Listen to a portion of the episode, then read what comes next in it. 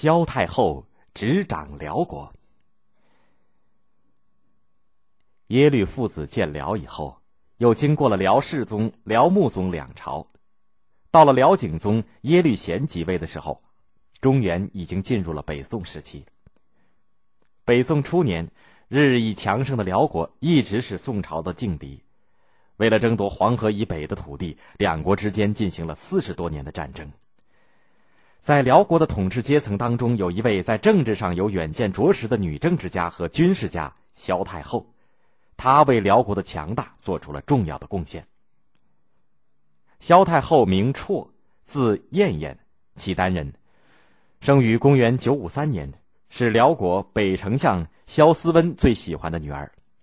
萧太后自小聪明。智慧。有一次，萧思温让几个女儿一道扫地，观察下来，只有燕燕扫得最干净。他心里在说：“这个姑娘以后最有出息。”后来，萧燕燕被招入宫中，封为贵妃。辽景宗耶律贤即位以后三个月，她就被立为皇后。那一年，她才只有十六岁。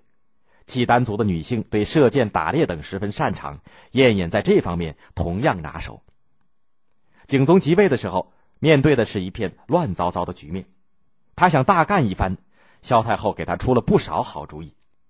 景宗对大臣们说：“你们凡是写到皇后的讲话，也要用朕字，这可要作为一条法令定下来。”可见，萧皇后那个时候已经显露了政治才干。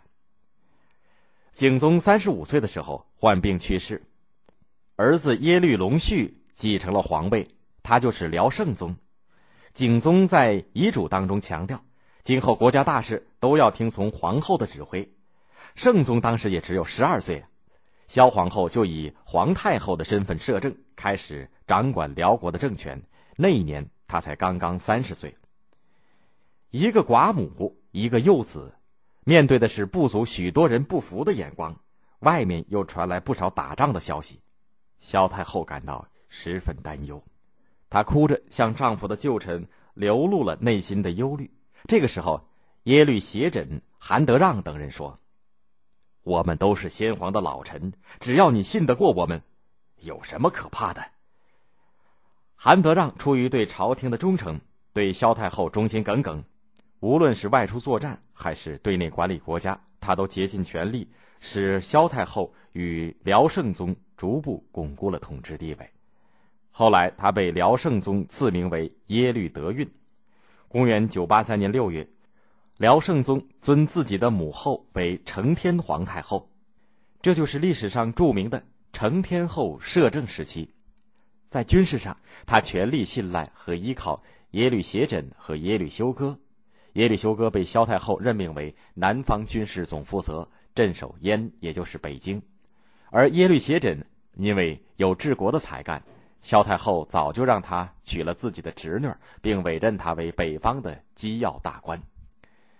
过了三年，宋朝的将领曹彬、米信等人向辽国发起进攻，耶律休哥率军断了宋军的粮道，以一支轻骑兵对宋军脱离大部队的零星官兵进行打击。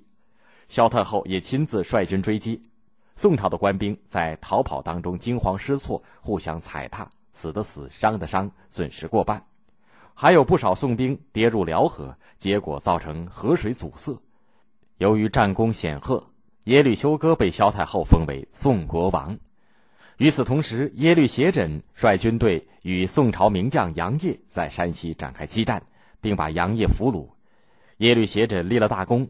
被萧太后加封太保的名号，后来他随太后南下，途中不幸逝世，萧太后还亲自赐予棺材，参加了他的葬礼。萧太后在掌管辽国期间，虚心依靠将领，任用汉人不加怀疑。他制定了种种重视耕种、减轻农民赋税的政策，教育儿子学习中原文化。在他的教诲下，辽圣宗通晓中原文化，能写出“乐天诗集是无诗”的诗句。还能用契丹文翻译白居易文集与臣下共同欣赏。辽圣宗还喜欢读《贞观政要》这部书，从中汲取治国的经验。当萧太后把政权交还给辽圣宗的时候，辽国的国力已经相当强大了。